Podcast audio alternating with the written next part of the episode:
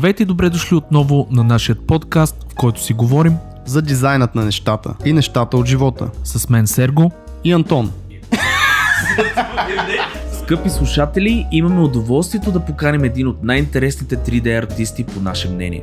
Човек работил по заглавия като Assassin's Creed Origins, Assassin's Creed Rogue и дългоочакваната игра Phoenix Point. Той е един от малкото хора с много разпознаваем и уникален стил. Роден е във Видин и там случайно попада на диск на 3D Studio Max. Това бързо става негова страст и намира първата си работа като character артист в студио Маске.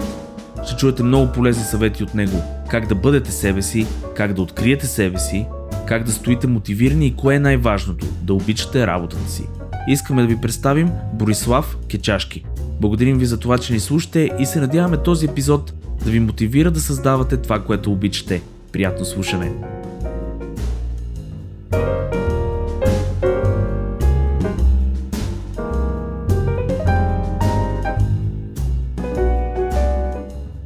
Здравейте, драги слушатели на дизайна на нещата, нещата от живота, дизайна, 3D-то, всичките му форми на дизайн и всички неща от живота. Ние сме събрали тук с нашият нов гост. Масивно започване. Събрали сме с нашият невероятен гост, който някои от вас изявиха желание да го чуят. И това е кой? Борислав Кечашки! Здрасти, Боби. Здрасти. Ще има ли някакъв дизайн в този подкаст? Ще не разбрах. Не, от нещата от живота ще си говорим. Да, нека да кажем, ако искаш аз да анонсирам, да започна с това, откъде всъщност се познаваме с тебе. За хората, които ни слушат. Значи с Бобчо се запознахме в една невероятна фирма българска, Маске Studios, 2000 и някоя година, примерно, да я знам. 6-7 всъщност, да, от ранните години. Там бяхме с доста от светилата в момента в дизайна. Миро Петров, Цецо Гюргиев, хора, които знаете или поне сте чували за тях. Бобчо седеше почти бюро до бюро, седяхме с Бобчо. Всъщност ти ми беше малко, аз бях среда, ти беше леко. И аз затова в момента съм гост, понеже седях зад него. Значи, ти седеше до вратата, Боби. Сега, каквото не си говорим, беше до вратата, но пък беше до светлячето, което е Светло, който не го позна. Светло... Как му е фамилията на светлячето? Беливанов, ама това е... легенда. След това в началото бях на друго място. Се тая, бе. Да. Са беше... понижили са те до вратата или са те повишили до вратата? Малко ме изтикваха и вече в някакъв момент. Ти без това си до вратата, ще ме направя. Долу на парко място. Беше супер яко, там беше тераската, мога ти кажа, си излизаш перфектно, си беше супер. Мен тази супер много ме кефеше, че ти имаше пред мен две дъски, между които можехме да си чокваме с Ивелин Трифонов. Да си подаваме по-ново. Да си правите такова, физбъмч. Много добре, много добре. Но и както... това бе най-якия спомен там. Истината е, че студиото беше много готино, с много готини хора, едни от най-талантливите хора, които познаваме. Бобчо, аз направо искам да започна с това, че ти се възхищавам за всичкия този труд, който положи и изобщо за нивото, което си в момента, защото character art-а ти е наистина първо уникален, ако не сте виждали на Боби неща, къде могат да видят Боби твои нещица? Еми то предполага, може линка към ArtStation да сложим. Аз ние ще сложим със сигурност под коментарите. По някакви социални мрежи. ArtStation и Instagram, понеже е малко... Да, имам и Instagram, да, и там може. Как се подвизаш там? Като Кечашки или Боби Кечашки? Еми то, ако напишете Кечашки, едва ли са супер много други хора с тази фамилия. В ArtStation съм Боб Кечашки или Бък Кечашки, нещо такова. Бе, Кечашки, като има... Да, а пък и ще оставим линк, че предполагам, че е окей. Задължително. В Instagram съм Боб долна черта Кечашки. B.O.B. Добре, Боб Кечашки. Супер, в момента, между другото е точният момент сега да погледнете нещата, за да имате някакъв контекст, нали, ако не знаете кой е Боби, да виждате какви неща прави, за да, нали, да имате контекст за самия разговор. Абсолютно. Бобчо, да започнем с това, примерно, как стартира, откъде тая любов за 3D-то, някаква така базово да ни ориентираш, примерно, къде си учил, какво си правиш, защото аз знам, че си архитект, нали, доста от хората ще им е много интересно, че с изобщо с архитектура, от архитектура се занимаваш с това, което се занимаваш в момента. Как стартира ти всъщност? То не е от архитектура точно. Даже преди архитектурата си се занимавах с това нещо. Архитектурата просто влезе за малко пречи и после се махна. Това е ролята на архитектурата. Ясно. Иначе започването то даже някакво супер случайно стана това, тази цялата връзка с 3D-то. Просто на някакъв диск преди време супер случайно намерих програма 3D Studio Max. Оказа се, че има друг човек във Видин, който нали, горе-долу умее да работи с тази програма. Така се намерихме с Сергий. С другия Сергий. Да, Сергито, Сергей. Сергито и някак супер несериозно започнаха работите, докато не дойдох в София за да уча. След това дори не мога да се сета как точно така стана, че много лекичко и такова супер стрехту започнах да правя фриланс за Маске Studios, където ти спомена, че тук там се познаваме. Тоест ти започна като фрилансър там, така ли? Смисъл, да. И то даже не правих керактери, правих environment, някакви сградички. Мисля, някакви супер такива мънинки работи. Боби, това, което тогава не се бях занимавал никога с нищо такова, тъй че за мен беше огромно нещо даже. Човек като да слуша, си помисли, че те така си ходил по улицата, просто ти е паднал някакъв диск отгоре, сложил си го в компютъра, почнал е, дошъл си в София, маскет са те потупали по рамото и си ти казали, искаш да правиш фриланс. Ами това наистина ли толкова случайно всичко? Това диска наистина стана супер случайно, понеже във Видин имаш само едно място, където се продават пиратски дискови, супер случайно там вместо. Мазе ли беше?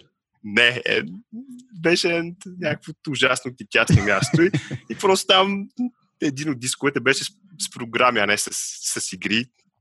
И ти се объркал вместо игра, да си купиш. Не, всъщност аз абсолютно никаква представя нямах какво е това нещо. 3D Studio Max. Чак в последствие, като нали, се запознах с друг човек от Видин, който е работил нещо с тази програма, нали, и поне малко повечето от мен разцекота. Видях ми истории супер интересно, между другото, че мога да седнат и да направя се едно от нищото нещо. Добре, а как се научи? Примерно аз ще ти дам пример с брат ми, аз си спомням, че той всъщност от книги се учеше тогава, защото нямаше YouTube, нали, това сме го казвали милиони пъти, нямаше туториали, много малко имаше гном от някакви неща в последствие, но ти как изобщо, в смисъл, окей, имаш диска, имаш софтуера, ама как започна да правиш някакви неща? И в началото беше само от хелпа на 3D Studio Max, след това си купих, имаше тени два сини тома за 3D Studio Max 4, които бяха да е толкова... Да, ти ги спомням аз. Да, то беше някаква супер скучна книга, това е описано все едно точно като преподавател във Вяз, както би преподавал 3D Studio Max. Някакво... Имаш голяма любов към тази част от живота ти обаче. Нали, описано е да разбираш кое бутонче какво прави. И оттам насетна, и то тогава малко по малко вече започна да се заражда. То сигурно го е имало, просто аз започнах да откривам CG-talk и изобщо това, че има някаква такава общност някъде, която се интересува от нещо такова. И то общо взето е така стана. Малко по малко, интересувах се, гледам някакви неща, които супер много ме кефат, опитам се до някъде да ги докарам, нали, в началото. Е някаква абсолютно трагедия. А в училище какво си учил там? В смисъл, имаш някакво художество? В гимназия ли? Не, да. в езикова гимназия съм бил английска. Абсолютно в нито един момент не съм учил това нещо, което правя сега. Ясно. Ма то това според мен дори не е лошо. Аз мисля, че даже така, мисля, има си някаква тръпка и някаква любов си ти стои към това нещо, с което се занимава страничното от ученето. Аз примерно съм сигурен, че ако учех character дизайн във Вяз, а не архитектура, нямаше с такъв кеф, като се прибера вкъщи да си ги правят тези работи. Абсолютно. Това даже просто... Боби Чу имаше един много известен, ако си спомняш, с Schoolism, той точно това имаше един от първите подкасти, които той правеше бежото един от първите дизайн подкасти. Той пише, спраши точно това, вика, ако не работех, да кажем, продавач в магазин, защото той бил продавач в магазин или нещо от сорта. Да, аз даже съм го слушал това. Да. Именно, нямаше да имам тази страст, която нали, имам в момента. Добре, и от училище попадат и 3D Studio Max, след това, примерно, как започна изобщо, защото е близко до рисуване това цялото нещо и във Вяз да кандидатстваш ти трябва рисуване малко. Ето, аз нали, е ясно, че ти преди 3D Studio Max съм се интересувал от керактери, въобще някакви дизайнчета.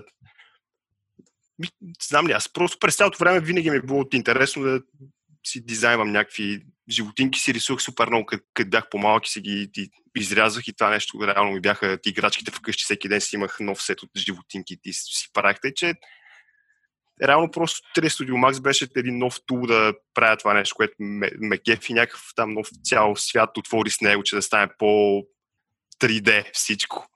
Като нали, доста време от не, докато станат някакви прилични работи. Сега като гледам някакъв напредък на хора, които си постат от 2017-та нещо и след това 2020-та някакво супер вау. При мен 2005-та някакво време, да. 2010-та малко по-яка маса, нали? Супер такова, много по-бавно се видеше всичко. И то точно заради това, че просто много по-натясно гледах. Нямаше толкова много неща, като сега в момента. И аз дори не осъзнавах, че мога да правя нещо или че нещо ми е зле. Просто нямах представя. Правих там нещо. Хората, между другото, не го оценяват това нещо, защото в момента толкова бързо се развиват. Аз гледам някакъв керактер артист, примерно на 15 години, който наистина за 2 години прави някакви чудеса. Първо софтуерите се развиха зверски. Едно време ти му ще кажеш какво е да моделираш на 3D Studio Max 3.0 и какво е сега ZBrush. Второ, имаше информационно затъмнение. Ти няма как да научиш тия всичките неща, които сега ги учат с един туториал в Udemy или в където е там. Да. Супер готово е сега в момента. Просто имаш цялото инфо на света и стига да имаш, нали, желание ти да го правиш това нещо. Не те спират абсолютно нищо. Сега да си учител, дори вече според мен няма смисъл да се записваш на уроци някъде за нещо. Ти имаш всичко и ти е на едно кликче просто. Да, в смисъл и вече. Имаш време. А таблет, кога дойде първият таблет? Това ми е много интересно. Е, въпрос искам. Първият таблет, той беше някакъв много жалък и смешен този таблет. Тогава с квартиранта ми си го носеше от работа. Той работеше в едно геймърско списание, Gamers Workshop, и си го взимаше вечер, като свършеше. Той беше някакъв, мисля, че марката му беше Genius или не знам, от тези деца по... Low quality, да. Да. Той беше такъв един скълпен, някаква много щупена. Тогава пък ме впечатли супер много, като за първ път го пипнах и изобщо се докоснах до нещо такова и още една нова цяла вселена се отваря. Много яко. Да. И защото аз си спомням, например, моят първи таблет беше Волито. Та марка вече не съществува много отдавна, но то беше една голяма пръчка. В смисъл, с една писалка е така огромна, никакви нива на натиск. Спомням си, че като рисувах и ме боляха пръстите от натискане, за да мога да вада някакви нива, нещо да има. Ти с някаква злоба си пробвал да ти скараш. Искам да готина и натискаш. Да. А сега вече Intuos и тия Intuos и най-обикновените имат някакви 3500 нива. Ама това даже е супер яко да си минал през гадните, че да ги оценяваш сега в момента. Аз като си взех Cintiq вкъщи, аз сигурно един месец само го галех и си му се радвах. Просто е така, защото някакво супер яко е. И спинкаше вечер с него, си го гушкаше Cintiq. Ами аз, ако може да си спа с него, бих си го взимал. Даже и аз сега в момента. Самия най-любимата вещ. Обичам много да си го пипам. А какво Cintiq си взел, ако не е тайна? 22 HD, то още преди доста време всъщност. В смисъл вече, то дори не мисля, че ги продават тях. Да, те са малко по-стар модел, ама той е един от... Сам мисля, че има нови 22-ки. Има, които изкараха едни бюджетни 22-ки. Абе, въобще има всичко. Само да ти имаш желаница и целият ресурс на света. И попадна в Масхет, аз така да вода разговора, попадна в тази среда на хора, които никой не знаеше какво да прави в първото гейм. Това е супер готино. Първото гейм студио. Беше всъщност второто гейм студио. Тези Хемимонт, мисля, че бях тогава. Мисля, че ти имаше вече, да. Имаше едно-две гейм студия, но със сигурност. Я разкажи 2-3 думи, между другото, защото е много интересно за това как наистина ни бяха събрали хора, които имаха уменията, обаче нямаха опита. Защото за мен никой от тия хора, които бяхме там, нямаше гейм опит. Мисля, никой поне не прави, да знам, или може би много малко от хората, които бяхме там, имаше някакъв. Да. Аз супер много се кефа, че така ми се разви живота, че отидох там. Аз буквално, даже като и повечето хора, които бяха там, отидох без никакъв опит. Просто някакво супер желание да се случват нещата. Реално там си се тучихме един от друг нон-стоп, което беше супер готино. И нали сега на страна там менеджмента и самия проект, но самите хора, нали, екипчета бяха жестоки просто. От там и до ден днешен са си останали много приятели, супер много оценявам тези няколко години, които изкарах там и наистина научих супер много там. Много готино място. Да, Маскет беше страхотно, наистина. Смисъл, готиното на това нещо е, че понеже никой не знаеше какво да прави, имахме времето да се учиме да го правиме, което беше страхотно. Смисъл, толерантността на студиото за хора, които се учат. Защото, примерно, аз ако се замисля, ако сега влизах в тази индустрия и бях на нивото, което бях влезнал, никой нямаше човек да ме търпи 6 месеца там да нарисувам един бутон.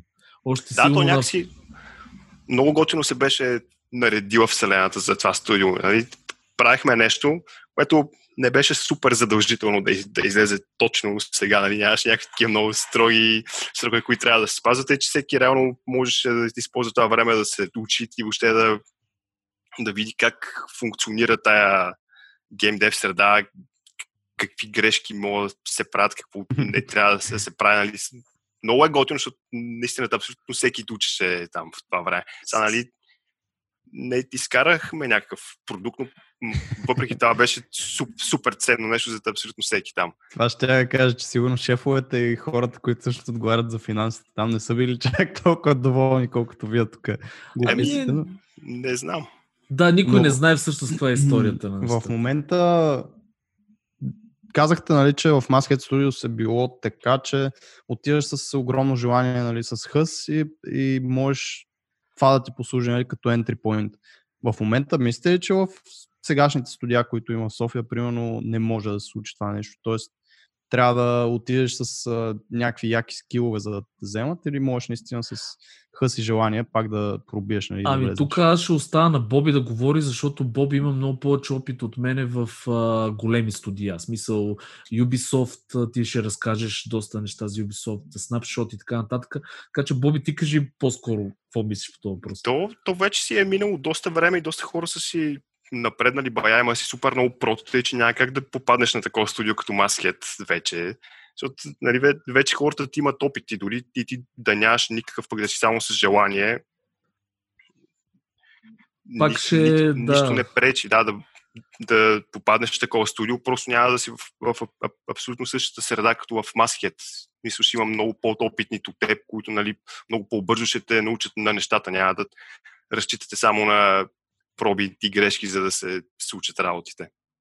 Абсолютно. Плюс това, мене това, което ме кефеше на Маскет, между другото, е, че пак ще се върне и ще ти отговоря аз какво мисля на това въпрос, Антоне, е, че всъщност пак казвам, значи това е единственото студио, между другото, в което аз съм ходил с буквално нямал търпение да се събуда сутринта, за да отида. Първо се видя с хората вътре, защото беше много фън атмосферата, второ да цъкам някакви неща, които тогава не бяха достъпни. Мисъл, тогава, за да влезеш в гейм индустрията, трябваше, примерно, имаше 2 студия, трябваше някой да умре, деца казва, в някое студио, за да освободи место, евентуално да вземат някой, и трябваше да мине време. Сега в момента е много по-лесно това влизане, според мен, в ново студио. Мисля, дори да нямаш опит, дед каза Боби, новите студия в момента има страшно много търсене на хора, на кадри, защото тази индустрия се развива главоломно. И много по-бързо се учат хората на това, което правихме ние тогава. Защото ние тогава нямахме тия софтуери, нямахме тия туториали, нямахме тия книги. И всичко беше проба-грешка, буквално. В смисъл, цъкаш нещо, то не става, някой друг е открил нещо, той ти каза, защо не пробваш това? Някакви такива неща бяха в общи.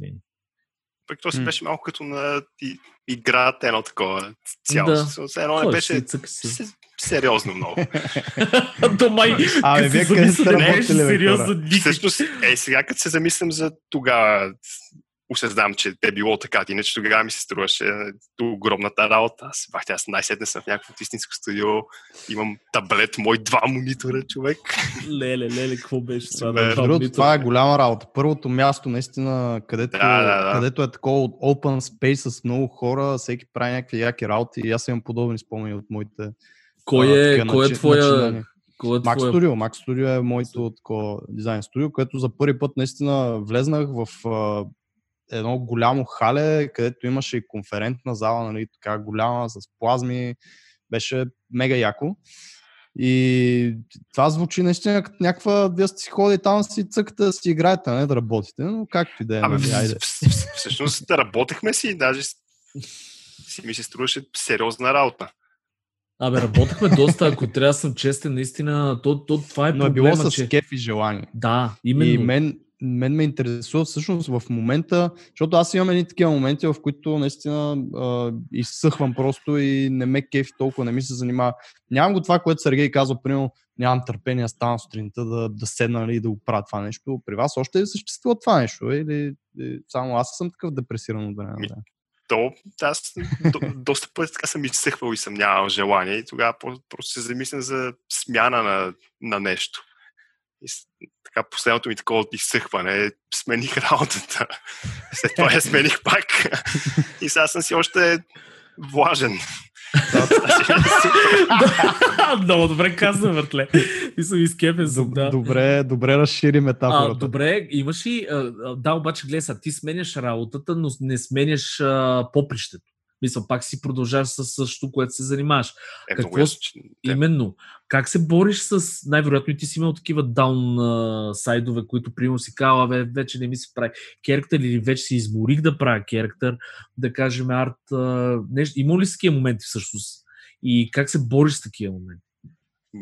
Честно казано, не знам, аз винаги съм си знал, че това нещо ми се прави. Винаги, нали, там. След някакъв момент, че като започвам да мисля, нали, знам, че нещо такова ми се прави. Сега в момента вече съм си сигурен, че това нещо искам да правя. Просто е въпрос на това да намеря перфектния проект, нали, това най-много ще ми допадне, че да правя това нещо, което искам реално, а не да хода някъде и да правя нещо, за да взимам заплата, нали, то било той характерите или нещо.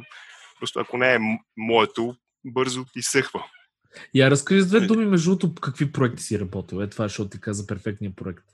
До сега по какво си работил, за да знаят хората горе-долу, нали, смисъл, идея, защото ти си работил по доста интересни... Да, ами... Masthead, знаеш, това вече е стало дума тук в този подкаст. Работихме по Earthrise, която не знам дали излезе, я купи една немска компания, ама не беше много успешно. Да, това е първия проект. След това изкарах 7 години в Ubisoft, където беше супер... Между другото, и там още от самия старт започнах супер много нови неща да уча. Видях, нали, каква е разликата между единия тип студио и другия тип студио доста бързо. Там съм работил по няколко Assassin's Creed проекта. 100, примерно, или те един много дълъг е, така ми се струва на мен. 100, те горе-долу може да имат.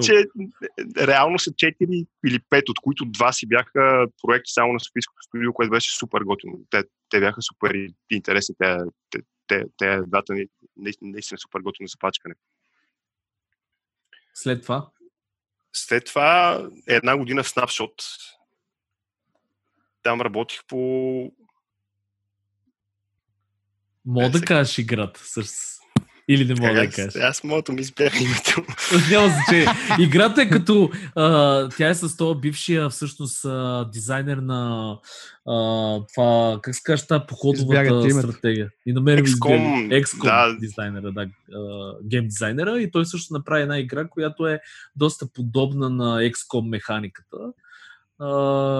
Най-вероятно, ако гугълнете, ще видите, но игричката е също много...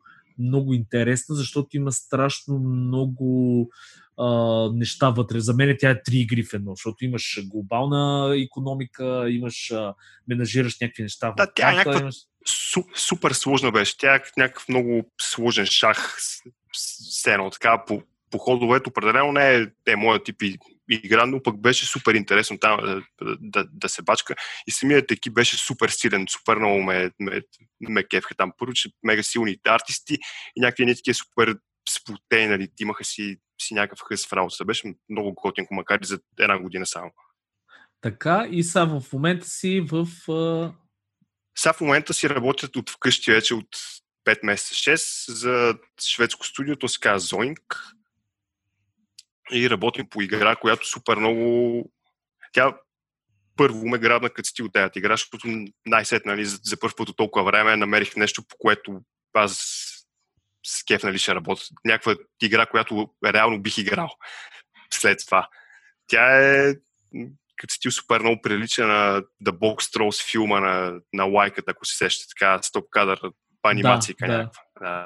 Е, това е, и то това си е моето нещо. Това е нещо, което ме кефи супер много и това е нещо, което работи сега в момента.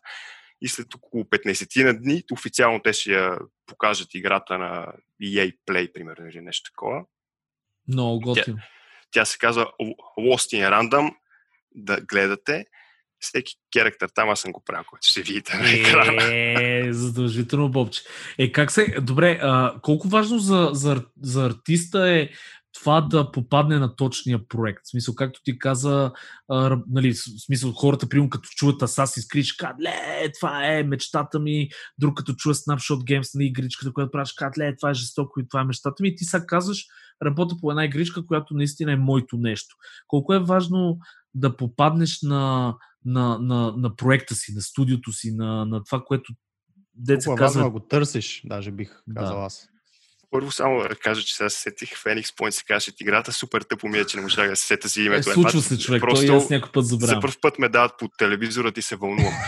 Иначе, поне за мен това нещо да си попадеш и да работиш по твоя си проект е сигурно е най-важното. Аз поне не мога да ти издържа да правя нещо друго. Супер много ме тревожи това концепцията с минаването на времето и много ми е гадно да се сетя, че след... по-скоро да се замисля, ако след 15 години се сетя назад, нали, дали съм правил това нещо, да ме кефи и си кажа, бе, не ти седя там за да взимаш заплата, това ще ме убие. Та, за мен поне това нещо е супер важно и просто така стана, че то си отнема някакво време, докато стигнеш до този проект, нали, деци е твоя. Аз сега, че забравих какви ти бяха следващите въпроси. Няма значение. То въпрос е, че това, което ти искаш да кажеш, всъщност е, че човек трябва да спроба грешка да го види. Това нещо, за да евентуално първо да се сети какво е за него нещото или да си помисли какво е за него нещо, за да мога да го търси. Нали така?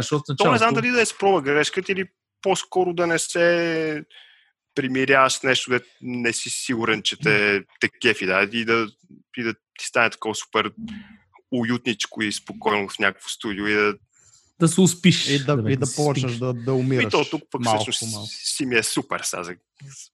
А колко такива познаваме? Да, то и аз, мен това е много... Зато не мога кажа, че ме дразни, просто не ги разбирам повечето хора. Аз мисля, че при някой това е моментно и доста полезно да го имаш този комфорт за известно време. Да, нали, защото... е моментно, но ако е някакъв 15 годишен момент. Това вече е много, да. Не е много. Една трета живот там, една четвърта, зависи кой как, но не е много яко. Да. А шведите как? Ти ли ги намери или те потърсиха? То е така някаква супер нескромна история. Това. Те ме намериха, те ми писаха, че но като са си избистряли дизайна за новия проект, супер много са гледали мои неща като референси, вдъхновение и в крайна сметка са ми се решили да ми пишат. В началото правих малко фриланс за тях, оказа си супер много си допаднахме някакви. Те ми абсолютно пълна свобода ми даха. ArtStation не сте гледали само, извиня. Предполагам, че тамто, предположение, че никъде друга да ме няма, сигурно там са ме намерили. Ясно. Да работихме малко заедно, аз бях като фрилансер, и просто си допаднахме, си харесахме, сте супер много се кефха на нещата, които правя, супер много се кефа, че от тяхна страна нямаше почти нищо, нали, освен, че супер, та става много яко, просто ще го покажем на хората. А това се реално си правя това нещо, което мене ме кефи, просто и те се кефат на същите работи. Това е един добър индикатор, между другото, когато работиш за някой и правиш нещо, ако постоянно ти връща корекции, и нещо, то се усеща, когато нещата просто не върват и не става. Една от причините е наистина от другата страна вече човека, който комуникира с теб. Но по-важната причина за теб или за нас, за хората, които го правим това нещо, е наистина да видим дали стилистиката или подхода, или начина на работа изобщо ни допада, защото много често това е проблема. И просто трябва наистина да се търси нещо друго, а не вината в нас като артисти, дизайнери, художници и така нататък. Аз ще кажа, че това е менталитет, защото ти, като каза шведите, аз съм работил за едно шведско студио, което Airframe, Mutant Year Zero е проекта, който работихме, и едно финландско студио. Скандинавските студия са много приятни за работа. В смисъл, това са ми, може би, най-приятните студия, с които съм работил. Точно това, което каза.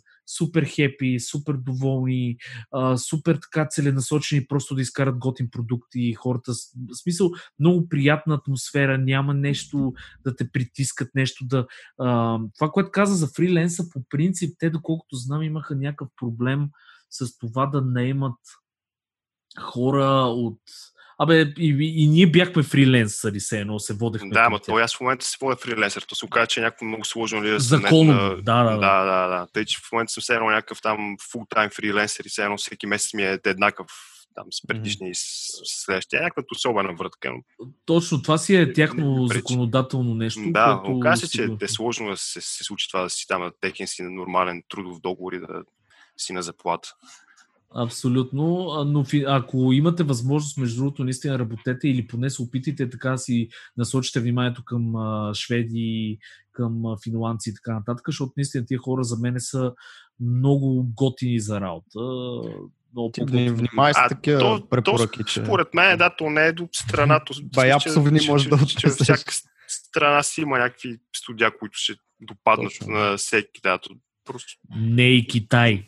Сега не и Китай. Има го и в Китай има.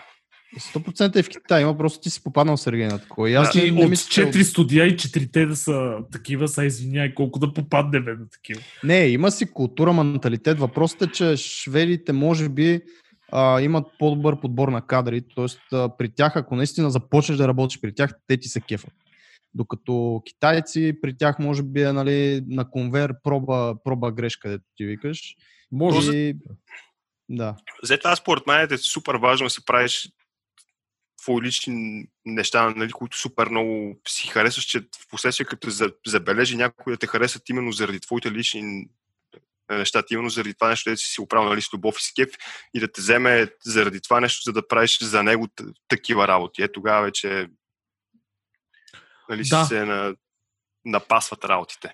Дай да отидем на там, защото твоя стил е наистина доста разпознаваем. Тоест, ако покажа някаква, ако ми попадне картинка в Pinterest, твоя 100% ще мога да пикна от всичките други около нея.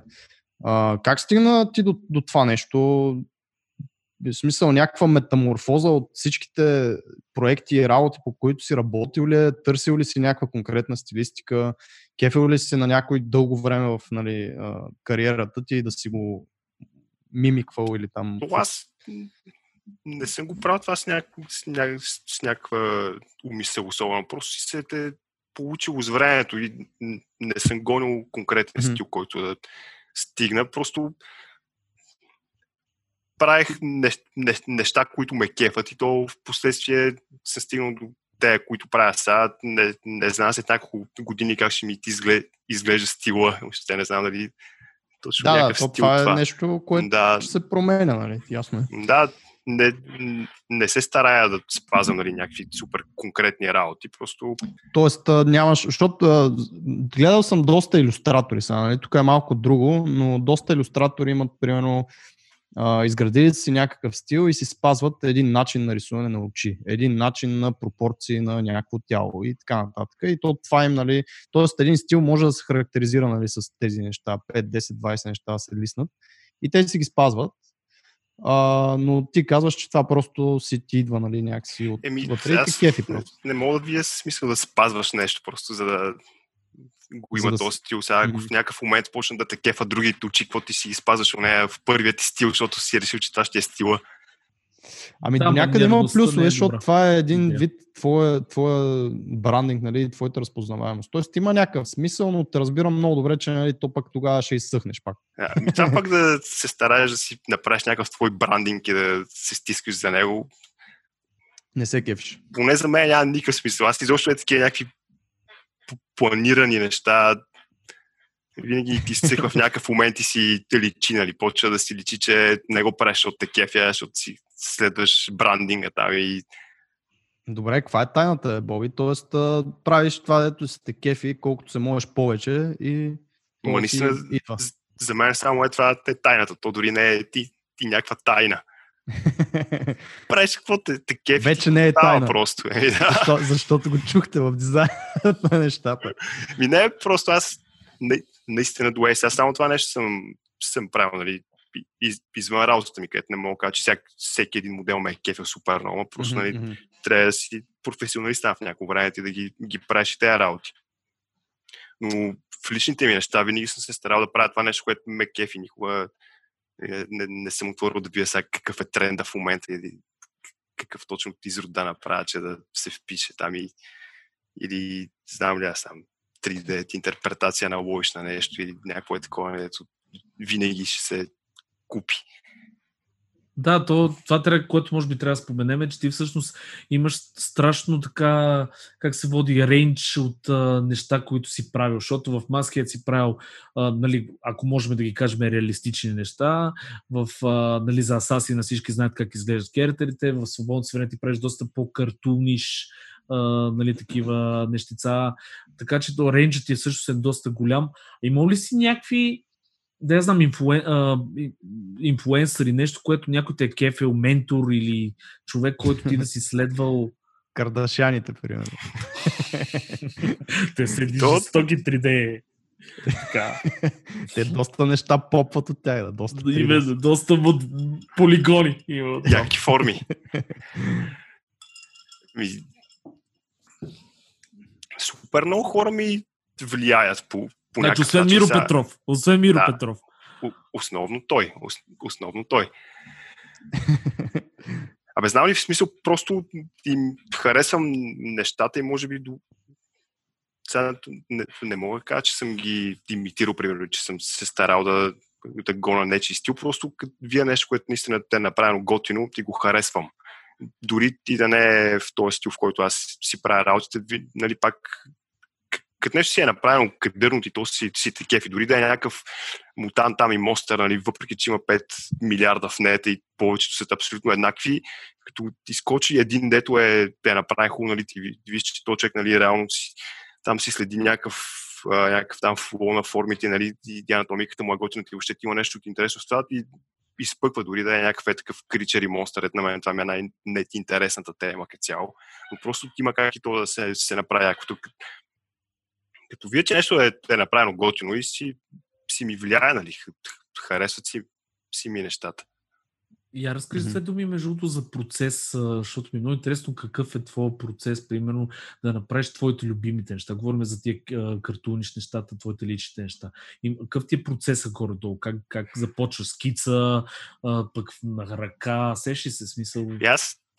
В последно време все повече започвам да разчитам на някакви такива happy accidents, да се случат. Сядам, рисувам си нещо, започвам да правя пират, той става някакъв на кактус, примерно. Просто гледам да съм такъв супер свободен и без да се старая да запазя това нещо, което съм нарисувал там или скълпнал в началото и просто е така по-смеличко да борая, да удрям по-силно. Стават някакви неща, които ме кефат. Тикаш се да си, цъкаш си махам други. Аз ще ти кажа една тайна. Цялата ми работа последните 5 години за всякакви фирми е точно това. За такива щастливи инциденти. Точно, да. Сядаш и почваш да мърдаш някакви работи, да добавяш някакви работи, да махаш. Имаше един виц, когато питали там някакъв известен скулптор, нали, как се прави скулптура на слон. И той казал, взимаш едно голямо парче марбъл, как е на български? Мрамор. Да. Взимаш едно голямо парче мрамор и почваш да отрязваш всичките неща, които не приличат на слон. То е някакво супер логично и е супер лесно. Да, по принципа, просто наистина имат тенденция хората да си го правят сложно, защото аз често ти казвам, това ми е процеса и на мен, това е процеса и на много хора, които познавам. И на мен това ще сега има естествено някакви такива неща, като скици, като да нахвърляш някакви идеи и да видиш какво може да излезе, но голяма част от работата на дизайнери, на художници, на артисти е просто да седнеш, да почнеш да правиш някакви неща и то да почва да ти говори и да ти казва, нали, вече кое да махнеш, кое да добавиш. Да, ама това ти има якото на личните работи, ти си свободен, ти мога да си грешиш колкото пъти ти искаш, докато не стане както си го харесваш.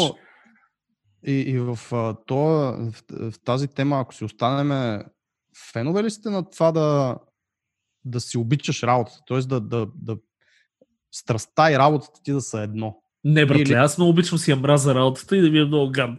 Не, гледай сега защо питам. Давам малко контекст. Слушах един разговор, който просто малко така резонира с мен, че работата не е нещо, което ти е задължително да обичаш. Защото в момента, знаеш, има много хора, които страдат за това нещо, че просто работят някаква работа, получават едни пари, обаче не могат да си намерят страстта, нали, каква ми е страстта, YouTube, някакви видеа гледат, нали, как да, how to find my passion.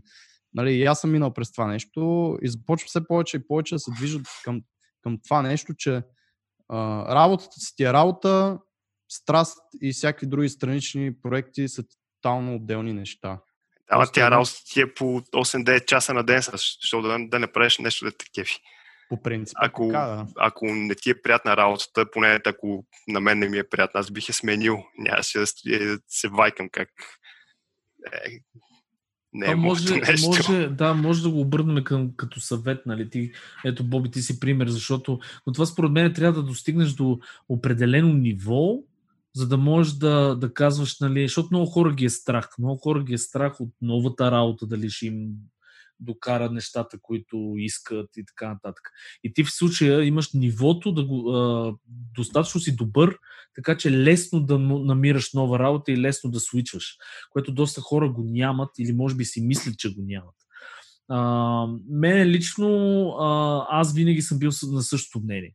В смисъл, че човек трябва да се научи, т.е. да обича работата си и ако не може ако не я обича, да се научи да я обича. Защото, примерно, и мен интерфейсът в началото беше малко по течението, в един момент ми писна, в един момент се научих да го обичам и сега в момента, нали, както каза Боби, аз не си преставам да правя друго. Пробвал съм и 3D-та, и 2D-та, и всекви D-та. И в общи линии това е нещо, което искам да правя и това е, може би се научих да го обичам. Пак казвам, не съм сигурен, че... Това е ясно, че ще е въпрос на компромиси някакви. Едва ли има как да намериш точно това, да е абсолютно перфектното и да го обичаш. Винаги ще трябва... Ма то това даже си е сладко така, да има нещо, да не те кефи в работата и да те дразни. Значи, според мен при абсолютно всеки човек в някакъв период от времето просто работата, колкото и да му е харесвал, колкото и да е обичал, изведнъж просто става работа и наистина... Да. Работа, няма как да те кефи цял живот. И нали, тук може би вече говорим за малко по-друг етап от, не знам, от моя живот, ако говоря лично за мене, че понякога трябва да се примиряваш с тия неща. Тоест, не можеш, ако имаш деца и семейства и така нататък, нали, вече някакъв по-напреднал такъв стадий в живота, трябва да можеш да бъдеш отговорен за това нещо. И ако не те кефи работата, не, нали, да почваш да търсиш друга, а работата си е работа, вършиш си я добре, ти си работил за това толкова години, да можеш да си я вършиш добре и да изкараш, нали, едни пари, една прехрана и така нататък. И страничните неща, които ти можеш все пак да правиш, защото и все пак остава някакви часове, остава някакво време, вече могат да се страста. Да, то ми е ясно, че ако всеки беше лигав като мен, нямаше да има нито една изкарана игра и щяха да гладуват някакви семейства. Ами, не, то адмирация за това, че ти си го търсиш. Нали? Го позволя това нещо да се лигава. Нямам семейство, имам едно куче. Аз не бих казал, че е лигавщина. По-скоро от това, което правиш ти е изисква и някаква смелост това нещо, което нали, пак си е някакъв кораж просто да се хвърлиш в нещо ново, без да знаеш това студио какво е и дали не са, примерно след месец няма да ти кажа, нали, не става или и така нататък. Има си шубето. Да, има и проактивност също, така, защото ти правиш стъпката да си промениш положението. Има много хора, които, както каза ти, примерно обстоятелствата ги притискат и той има семейство, има това, има онова и си седи на работата, която до болка му е писнала. Обаче, виж разликата само. Седи си на работата и агонизира за това, че не е любовта му и не е страстта, нали? Което е абсолютно някакво самоналожено от себе си, защото тази работа не е работа, за да обичаш и това да ти е страстта. Така е, да. Има го и това, да. Абе, просто трябва да си про. Не знам, трябва да си се примириш там в някакъв момент, нали, че наистина вярно си е работа, трябва да си я свършиш като работа, пък другото, което си ти е страст, мога да го правиш и след нея. Абсолютно. Аз защото реално колкото по-дълго седиш на една работа, колкото и много да те кефи човек, според мен наистина няма човек, който да е седял примерно 5 или 10 години на една. Даже не на една позиция, просто в една компания, дори да е сменял някакви позиции и нали, в йерархията там да се издигал, пак писва. Замисъл, не мога повярвам, че някакви 15 години в компания не може да писва. А пък и то даже и това си е някакво готино да не те кефи на 100% всичко това, да правиш на работа, защото супер много те бута след работа да правиш твоето точно, нещо. Да. Аз даже заради това си мисля, че толкова неща нали, правих и изкарах миналите години, просто заради това, че ми липсваше нещо на работа. Mm-hmm. Тъй, че те сега те първо ще видя, нали, сега въобще дали ще ти изкарвам нещо мое лично и тогава пък от някъде друга да ще избия някаква липса, нали, нещо, което ми куцата и че пак ще трябва някаква промяна да става. Разкажи малко за някой такъв личен проект или поредица от някакви неща, които си правил, които те кефат. То ме кефи всеки един мой личен проект.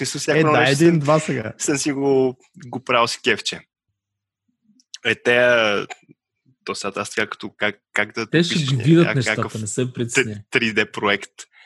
Супер много ме кефи. Това хайдутинчето, което го правих за артбука на Миро Петров, защото се старах супер много да стане нещо много готино, като за артбукчето. Бая време му отделих и съм доволен съм си просто как се получи в крайна сметка. Там какви челенджи срещна, защото то е доста повече неща има, отколкото си почти като 3D илюстрация това цялото нещо. Там мисля, че за първ път някак опитах да направя. Не, това му е портрет. Това е за другия. На Миро Петров. Знам. Искаме, Сладор. Миро Черал. Много хубав човек. То там май за първ път опитах да направя някакво такова 3D някаква версия на стоп-моушен кукла за филм. И от тогава някак пък супер много ме грабна тази идея и всяко едно друго нещо правя, някак си седена там куни, смисъл, винаги гледам да има такива, примерно като скуптам нещо, като правя се гледам да оставят някакви несъвършенства по модела, се едно нещо не е донаправено и не е пипнато, нали, да е перфектно и се оказа, че тия работи супер много ме кефат. Това нали, пак е така от моделче на моделче си откривам някакви такива неща, които ме радват и нали, които ми е много интересно да гоня.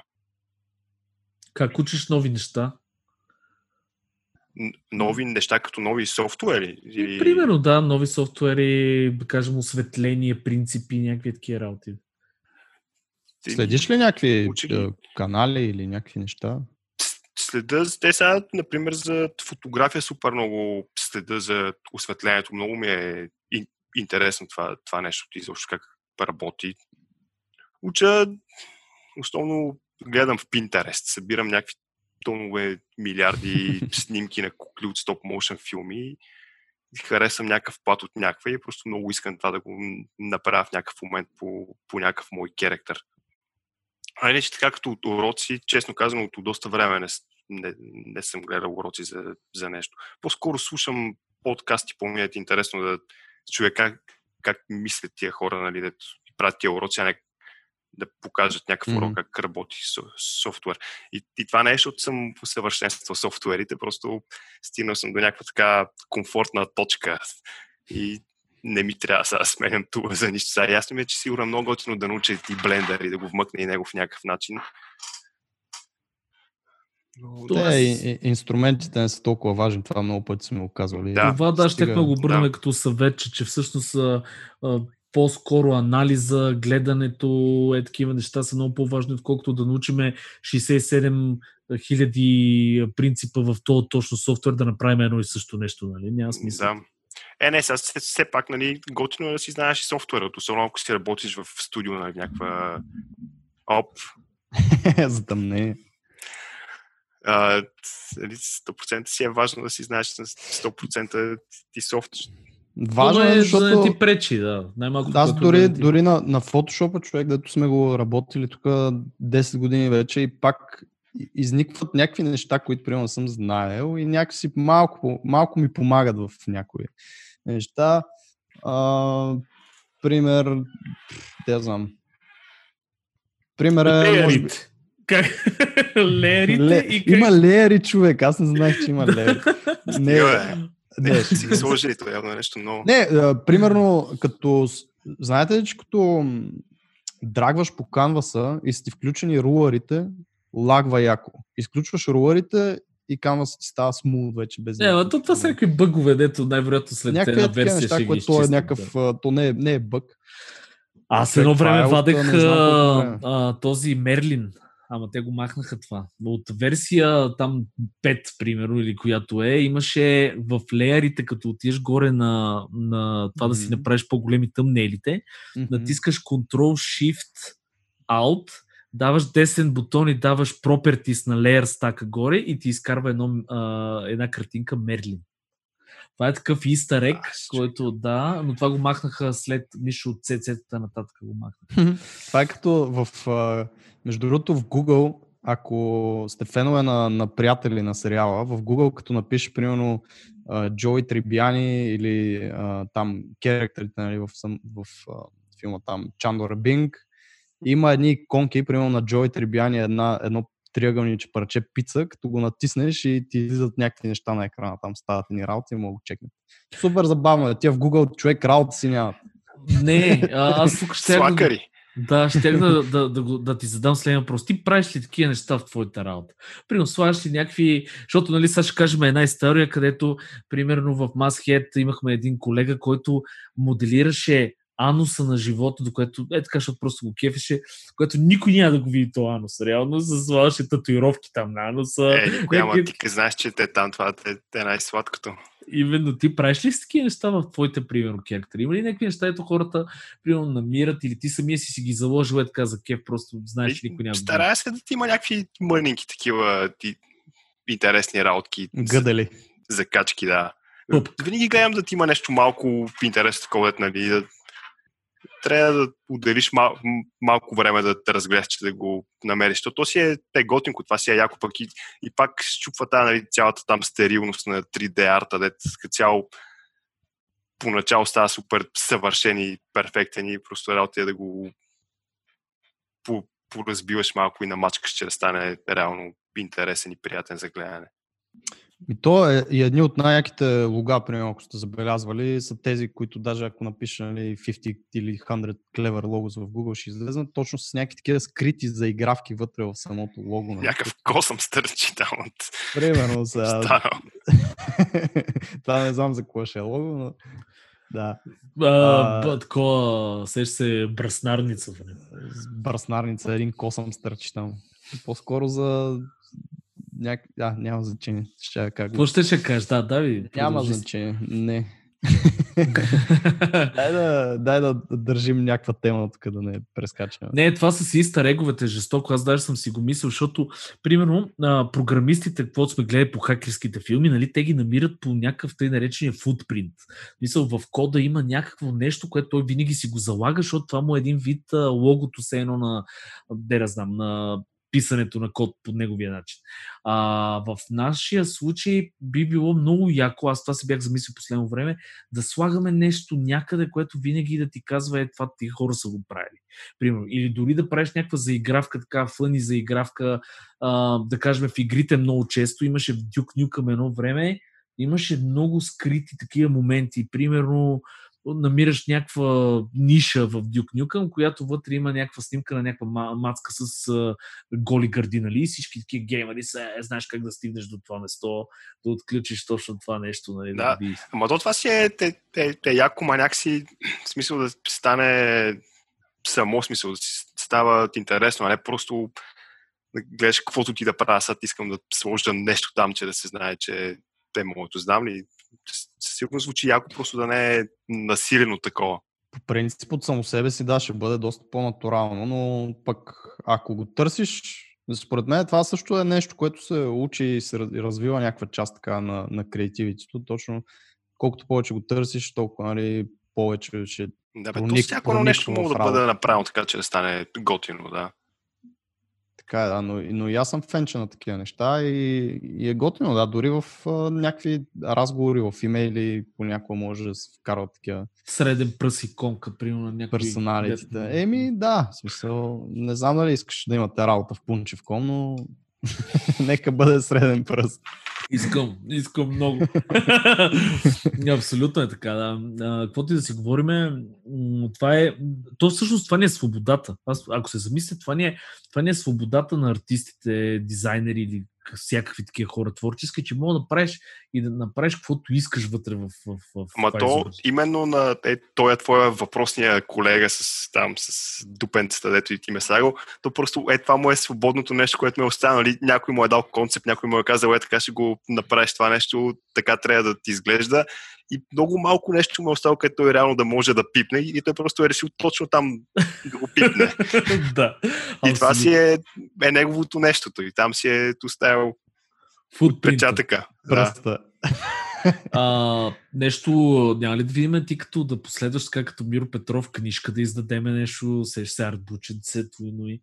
Аз ще го взема между, аз ще си купа твой артбук. Аз и Миро. И Антон ще го също.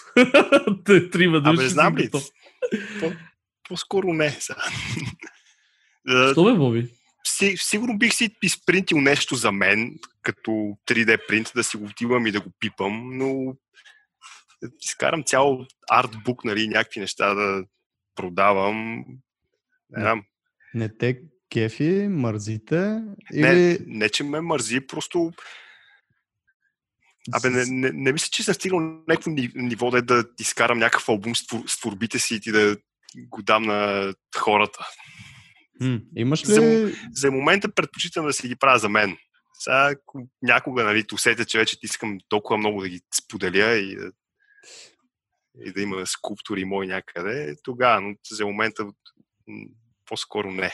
Мога да си направят един артбук само за мен и само ще дразнат тези 5 човека, които искат да го купят, че го нямат.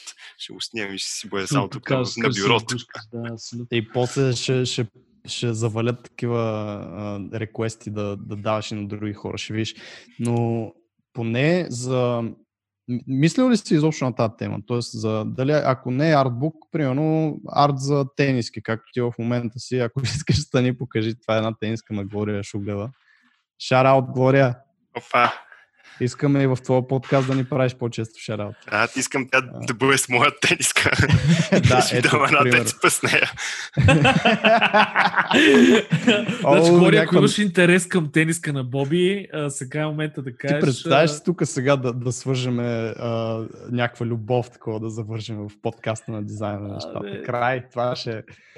Не знам, Боби, ако го слуша, ако сега го слушат, не... Слушам го това, да. Да, с вас. Слушам го. Значи, Глория, Боби има едно много яко куче. Какво куче беше? Американски булдог. Той всеки момент ще проникне в стаята. Супер. Те са такива сладки прасета, общо взето, готини. Какво ще тях да питам? Поне за някакви тениски мислил ли си някога да си принтиш някакви артове, такива неща. Тоест, разсъждавал ли си на тия тениски? Ами то аз съм принтил, изкарал съм няколко тениски, обаче ги правя специално за някой човек и я правя това нещо, го правя с идеята да го дам на един конкретен човек. Примерно, може да си изпринтиме на Миро Петров портрета и всички да ходиме с... на Миро Петров портрет, по София. Би ли ходил ти с тая тениска? Колко човека ще си скепа да ходят с Миро Петров? Интересен conversation starter. Ще ме питат какво прави Димчо на тениската. Ама не, то това е, че ако правиш нещо, което тебе наистина те кефи, има много голям шанс много малко хора да го харесат и да го вземат. Ако пък го правиш тази идея, че да го харесат повече хората и да го вземат, може би ще мръдне от това, че вече теб няма да те кефи, ще го правиш за нещо друго. Тъй, че това разминава на мен. Не ме кефи. Сега не ми се иска да правя някакви масови неща. Не заради нещо друго, просто мисля, че загубил това нещо, което аз си правя. Аз не мисля, че ти трябва да се промениш или че ти ще си промениш нещо в тази връзка. Според мен в моментното състояние, в което си нещата, артовете, изобщо, доста хора биха се изкефили на всякаква така и мърчове, и някакви други неща, да се закачат на стената. И... Не, изпитвам нужда някой да си слага мои работи по стените. Аз вече си прекалено скромен, примерно. Аз самия бих се закачил нещо, което... Не съм скромен, просто. За какво му е на някой да си сложи в дневната оня морков, да си пипа пъпа? Защото е забавно, смешно. Аз съм си го правил за мен и съм си го правил с идеята да ми е готино, докато го правя. Не искаме някой да му седи в кухнята. Защо имаш закачени три неща отзад за тебе? Защото супер много и се кефа на кучета на Танелия Пашова. Между другото, аз не... Значи шараути на нея. Аз просто не се виждам много добре, затова не виждам много какво се точно. Защото аз специално за подкаста навън стана нощ. Да. Тоест, точно това е смисъл. Кефиш се на някакъв арт и си го закачаш. Моркова, дето си бърка пъпа, е супер забавно нещо, като си до отгости. Супер яки, аз бих между другото си го закачил. Да, абсолютно. Не, си го изкарам и само да не го купите ти двамата. Човек, давам цели 4 лева. Между другото, има го в ArtStation като принт него, пък ако толкова искате. Взимам го. В ArtStation се продават принтове ли? Да, ArtStation има магазини, се продават всякакви неща. Дори аз мисля, че ние продадохме един сет с бутони или нещо от сорта там. Ти представяш ли си принт на бутони ли? Не съм продал нищо. И то целият морков го направих, защото ме хвана яд, че си бях направил по едни Viber стикерчета, едни други плотчета и исках да си ги пусна тях там. Не знам, ще опе така просто. И ми писаха като от ArtStation, че Viber били супер, нали, такива много стрикно си пазали там концептите и някак да стане така, като е правено по техен концепт. И аз следнах и си направих мой морков си. Те това му е историята на Моркова. Ясно. Виж ли, има история, човек, даже такова рейбъл, смисъл, опънал си се на това нещо. Да, то е някаква супер българска история, да, така ли, вие ще ми кажете, сега ще си изкарам по-готин. Е, това както, между другото, това е много, една така историка към самия арт е много важна, защото, примерно, Коста Атанасов го прави това нещо с неговото там, примерно с прасето. Аз сега не мога да го обясня, Сергей, ти ако си спомнеш точно, но имаше едно прасе, което беше мотивационното прасе. Мисля, да кажа с две думи, да. Има историка, да.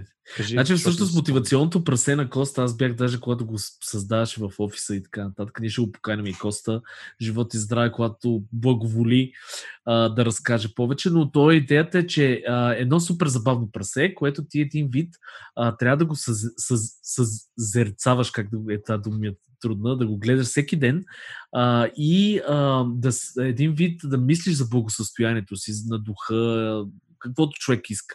Въпросът е, че си има цяла книжка към това прасе, как точно трябва да го гледаш, какво точно трябва да си... Гайд за гледане. Какво точно да си мислиш и то ще донесе един вид да отвориш там чакрите. Ето го, да. Това е мотивационното прасе. Ето, много е яко, е.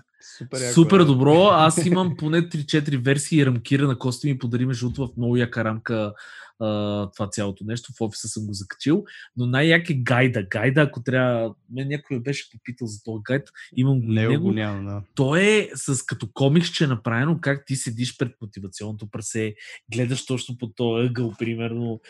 Мислиш си за някакви неща. Да, и това е някакво супер яко. Тоест, забавното е как, нали, едно... Това е, нали, има и доста скил в това нещо, сега не го казвам, но дори да беше нарисувано от десетокласник, там да не е чак толкова яко като арт, ако прикрепиш една историка към него, да, някакси става по-живо. Да, е направено, да, като някаква цялата история е точно. Да, и някакси повече релейтваш към това нещо и, нали, пак е нещо, което можеш да си закачиш на стената, просто защото има историята и някой, ако те попита, може да разкажеш.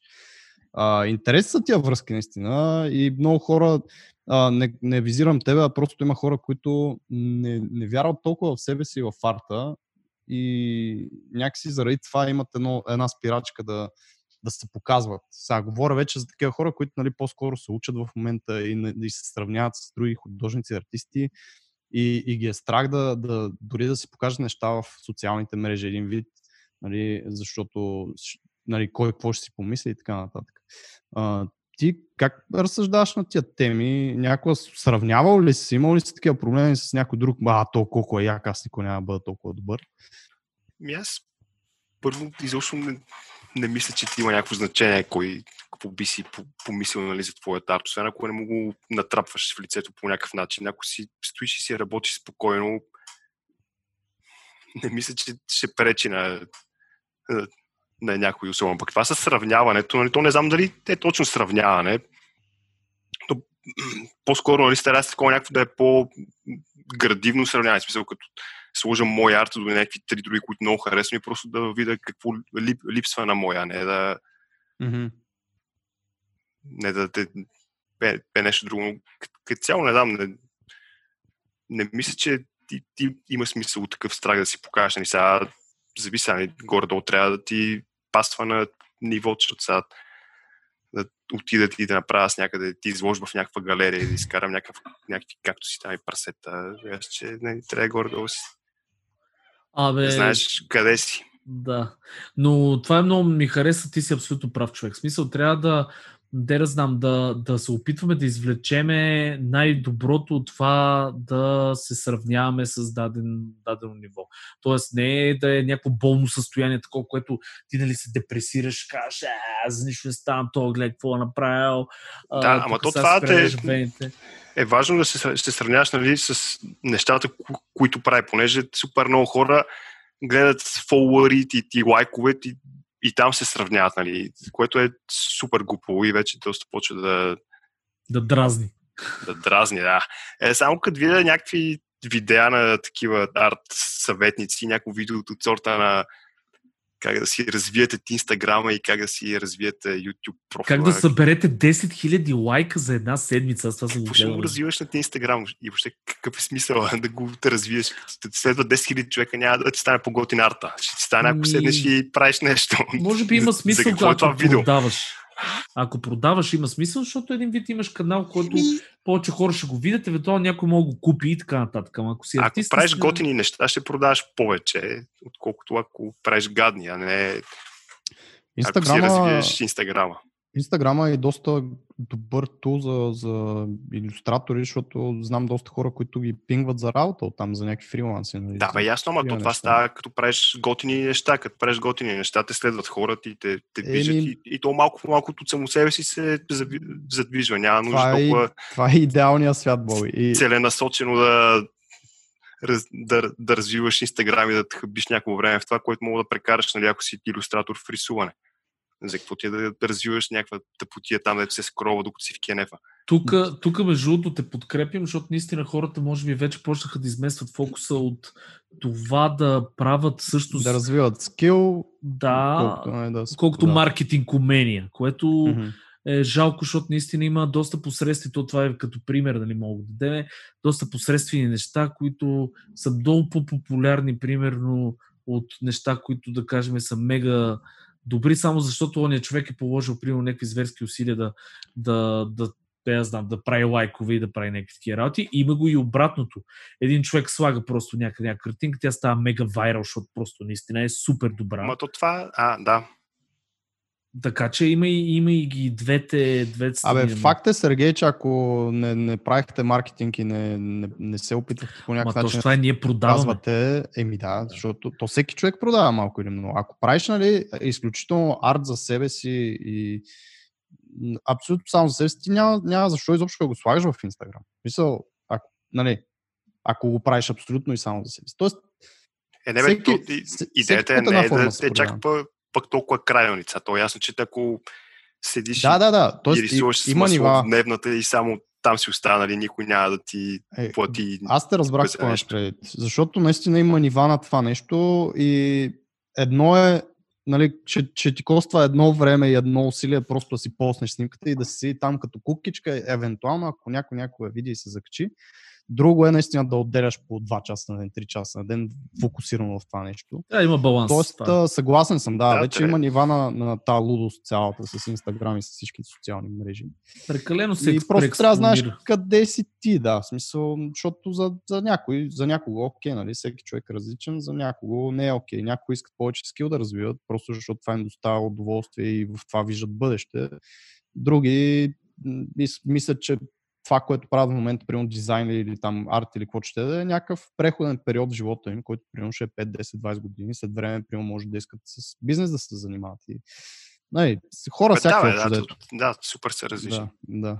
Но да, в смисъл адмирации за това нещо, защото да развиваш скил и да развиваш себе си, наистина да, не знам, да седиш дълго време в нещо, да го правиш, да го развиваш, да се раждат нови неща и да си играеш и нали, с тях, не е много лесно. Мисъл, по-лесно е да правиш маркетинг за Инстаграм и по-лесно е да гледаш видеа за нали, как да си набавиш 10 000 фолуара за една седмица. Аз самия съм пробвал с follow-on-follow в Инстаграм. Там е просто като фоллоунеш, да кажем, 5000 човека и 10% от тях ще фоллоунат бек и след това просто unfollow на тия 5000 човека и ти имаш 500 човека. Това беше едно време и на това. Това ще ти направи по-я карта, нали, като имаш там 1000 човека за днес. Точно нищо това е, да, че не се променя. Точно, да. Подобно нещо е, съгласен съм, нали, безмислено в тази сфера и в това, което ние правим. Абсолютно. Боби, ти имаш ли тенденцията или желанието да правиш нещо с ръцете си? Защото знаем, че, да я знам, примерно мене, аз винаги съм го казал, мене много ми липсва това, като се бях забил в този диджитал свят, нали, смисъл рисуване на пиксели, подреждане на пиксели, нещо да я знам, скупвам, да моделирам, да лепа, такива неща ми се правят. Примерно, ти имаш ли такъв порив? Правиш скулптурите? То аз опитвал съм няколко пъти да правя скулптура. Цяло във всеки един момент от това просто осъзнавам колко много ми липсва ZBrush и колко много съм свикнал с него. Ctrl-C-то. Да. Кой е Андуто, Ctrl-Z-та. То не е само това, нали? То 100% е много полезно ли, да го виждаш и да го пипаш и да я осъзнаеш реално, нали, тая форма, която се случва пред теб. Вече толкова комфортно ми е станало в монитора, че не изпитвам особена нужда. Ясно, просто не знам, намирам си тук абсолютно всичко, дето ми трябва да ти съм си доволен. Само си вземеш от 3D принтер, че примерно си принтиш някакви неща. Сергей се продава неговия. Не го продава, въпреки че не го ползвам. Какво викаш, Боби? То аз пак съм си го направил в ZBrush, че като го изкарам на 3D принтер, аз няма да съм го скопнал с глина. Пак е ясно е, че ти искаш да продадеш принтера за някакви скромни, примерно, много пари. Въпросът е, че истината е, че този принтер, сега поне ме зачекнахте на тази тема, този принтер имах жестоко желание да се занимавам с това. Занимах се около една година, научих много неща, направих много неща, такива не мои модели, разбира се, и така нататък. И в момента, в който спрях, този принтер не е пускан от, може би, година и половина. Дори не знам дали работи. Защо? 3D принтерите са малко като дроновете, такова. Взимаш го и е много яко един ден. И следващия ден вече е такъв си. Като почти всяко материално нещо, човек. Аз не знам да има нещо, което да ме е кефило за примерно супер яко за един-два дена. Има си как. Аз примерно Cintiq си го обичам супер много всеки ден. Той си ме кефи от много време и ще ме кефи още доста. Повечето материални неща се седят просто е така. Като заговорихме за таблети, примерно, защо Cintiq? Примерно ти работеше на Intuos, да кажем, което е по-приятно. Да. То е ясно, че Cintiq ти е по-приятен. Въпросът е, каква е разликата между тия две неща? Лезотика си е някаква, просто ти исках да си се поглеза малко. Си ли по-бавен на това нещо? Всъщност не, даже много ми е готино. Някак усещам, че все едно си пипам моделчето малко. И даже като съм си работил на Cintiq някакви дни и после ако трябва нещо да работя на друг таблет, все едно нещо ми е дисконектнато между ръката и монитора. Просто по-мен приятно за работа. То ясно, че модела няма да стане по-готин на Cintiq, отколкото на Pinterest. Просто по-готино и на мен това ми е важно. Искам да ми е приятно. Цяло има нещо ненормално в това нещо да гледаш напред, да мърдаш долу и нещо се случва. Нали? Въпреки, че свиква се, нали, настроива ти се мозъка и си работи това нещо перфектно. Просто е много готинко, като си седна така, отгоре ти си го пипвам и съм си супер близо до модела. Имаш ли си някакви такива, примерно за да не знам, мобилни, да кажем, айде, дали това като не говорим за тек неща, iPad също може, доколкото знам, да си изкупваш някакви, си някакви софтуерни работи. Имаш ли някакъв начин мобилно да си ги правиш тия работи? Или поне скетчваш ли мобилно? Седеш се, примерно си в кафето и драскаш на работи. Аз не мога кажа, че като съм в кафето ме върхлита вдъхновение да седна да скъпвам нещо. По-скоро да се пиеш биричка. Да. За какво ми е това мобилно? Сега това е някакво нито едното, нито другото. Ако ще седна да си правя нещо, ще сядам вкъщи и знам, че си ми е, нали, ще сядам и си го правя сериозно. Нали? Ако е нещо за рисуване, за скициране, аз не го правя това, но знам, че iPad е много готино нещо да си имаш и да можеш да си седнеш на диванчето и да се отпуснеш и да скицираш, но поне за скъпник или за някакво 3D не мога да се представя, да се опъна на дивана и да рендя нещо в Макс. Някакво супер естествено е. За дивана си има други работи, да се правят на него. Макса си е на бюрото. Правилно. Да, доста добре го каза. Съгласен съм тук. Има си неща, които предразполагат за това да си по-лежерен. И въпреки всичко, нагласата е много важна, защото и аз съм го забелязал за себе си. Абе, в момента, в който седна пред двата монитора, примерно, и знам, че това ми е сетъпа за работа. Да, ти си влизаш в някакъв working mode просто. Точно. В смисъл, затваряш капаците и вече започваш да работиш и знаеш, че това нещо ще излезе готино. Да. Или трябва да излезе готино. В другия момент ти си такъв, абе, сега ще скешна тук, цъкаш някакви неща, те не стават точно. Нали? Малко несериозно се отнасяш към работата си, което е... Да, аз видях, че ти искаш да си джитнеш и iPad-а само, няма по-скоро... И iPad-а по-скоро не мерси. Какво кара такива човешки същества като Сергей да се държат толкова здраво за неща, които вече не са им полезни? И които аз не се държа здраво, просто не искам да си ги продам. Точно. Интересна ми е психологията. За това въпрос към някой ли е? Или задаваш ли въпрос в момента? Въпрос към тебе, да. Честно казано, аз винаги съм бил насочен към това, че имам супер много идеи в главата си, които ми се иска да ги реализирам. Истината е, че никога не ги реализирам. Занимавам се с бижута, примерно. Много отдавна искам да правя дизайни на пръстени, на такива неща и затова си държа този 3D принтер. Защото се си мисля, че в един момент ще седна, си направя модел, ще си го изпринта, ще си го направя кълъпче, ще си го излея и така нататък. Примерно, iPad-а много харесваше идеята, че ще скицирам някакви работи, ще презентирам някакви работи пред клиенти и така нататък. Истината е, че това изобщо не се случва. Даже мисля, че в момента е разредена батерията и не го ползвам, но си мисля, че един ден ще се случи това нещо. Така, пък един ден, като се наложи да презентираш нещо, ти да покажеш, ще го избана, човек. Казах ли ти за iPad? Аз е така супер много ти напомням на майка ми. Аз тогава, като си купих тази книга за 3D Studio Max, тези двете, нали, тя не, много я болеси, че съм дал 30 лева за някаква книга за глупост, която нали, никога няма да се занимава с нея. И е сега има няма, нали, като нещо, сменям тук работи, като става дума за някакви неща. Ето, чакай, аз първо пресочих, тя тогава се ме пича, четеш ли сега тая книга, четеш ли сега тая книга. Е, са супер много обичаме така да ти напомням, че това нещо става благодарение на оная книга. Спомнеш ли си, мама, оная книга си? Да.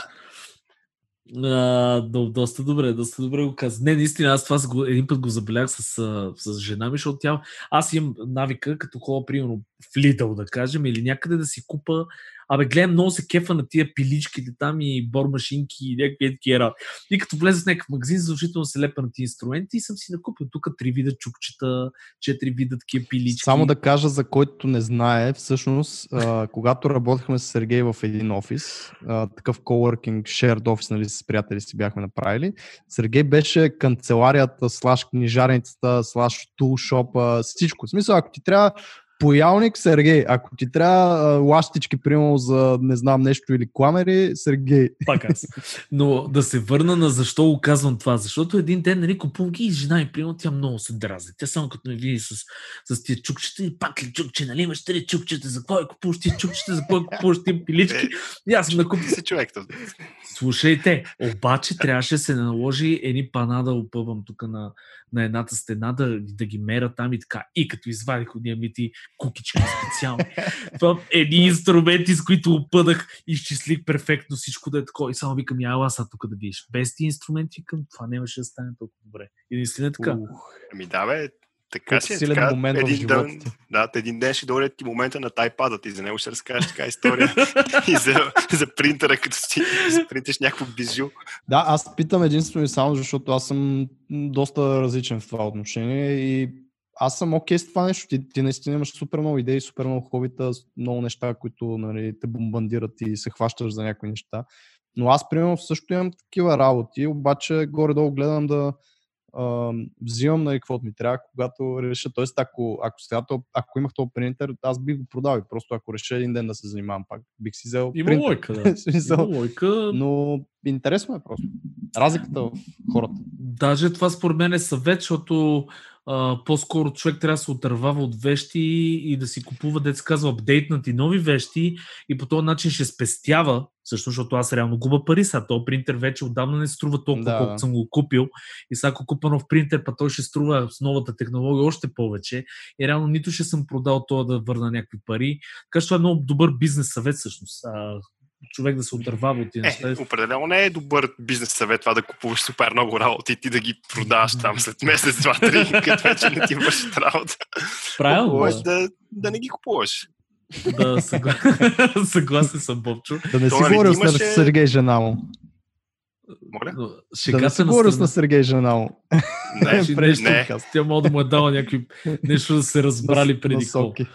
Не. Истината обаче е, че хората сме супер материално насочени. Са, примерно има хора, които ги интересуват различни неща. Имаме доста познати, ти знаеш, Бобчо, които колекционират.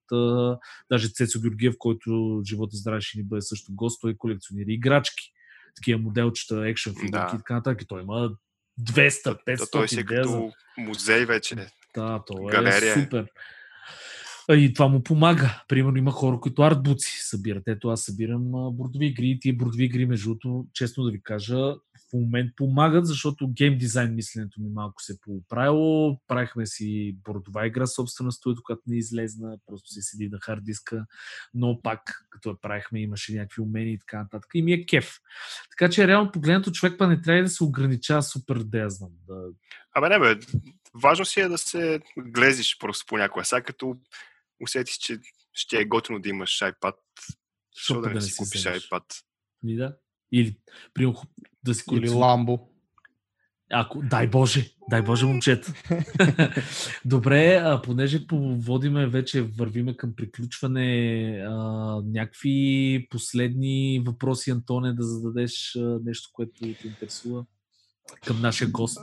Ами те много неща ме интересуват, нещо днеска ми е в всяки посоки главата и по-скоро, Боби, може би ти знаеш горе-долу какви хора ни слушат, може би някакви съвети, неща, които на теб са ти помагали или си открил последните тук година-две, което не си знаела, си искала да знаеш по-рано или си стигнал до някакви аха моменти и такива прозрения в живота ти. Може да споделиш. Ами, тук съвети някакви, не знам дали мога да дам.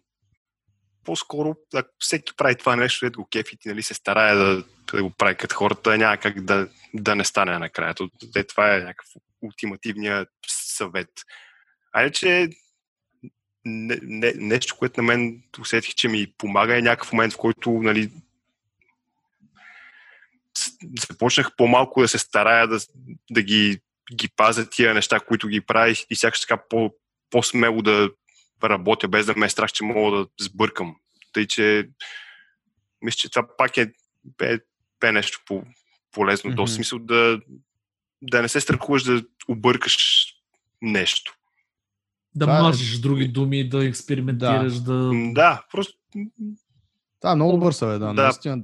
По-смело да се слушат нещата. Знам ли, определено не е бил в даване на съвети. Не, това е изключително ценен и важен съвет, наистина да можеш да експериментираш и да пробваш нови работи, без да те е страх, че нещо ще се щупи, нали? Защото особено когато говорим за диджитал и за софтуери, там всичко има undo в повече случаи, винаги можеш да отидеш в една посока. Ама все пак го има това, че в някакъв момент там супер много си се влюбваш все едно в работата, много почваш да си я харесаш, ставаш все по-внимателен и все по-лекичко чоплиш нея и то тотално след не става все по-зле, тя спира да се развие просто цъкаш там нещо. Ще е яко в такъв момент точно, наистина, като се хванеш вече, че почваш да излъскваш, изцъцкваш и нали, това е влюбил си се, да направиш едно копия, един дублираш и оттам нещо ново да тръгнеш да правиш. Да, това супер много ме кефеше на скулптурата, като ходехме и човека там, който ни преподаваше, като видеше, че някой така супер много се е втренчил в някакви деталчета и минаваше с една летва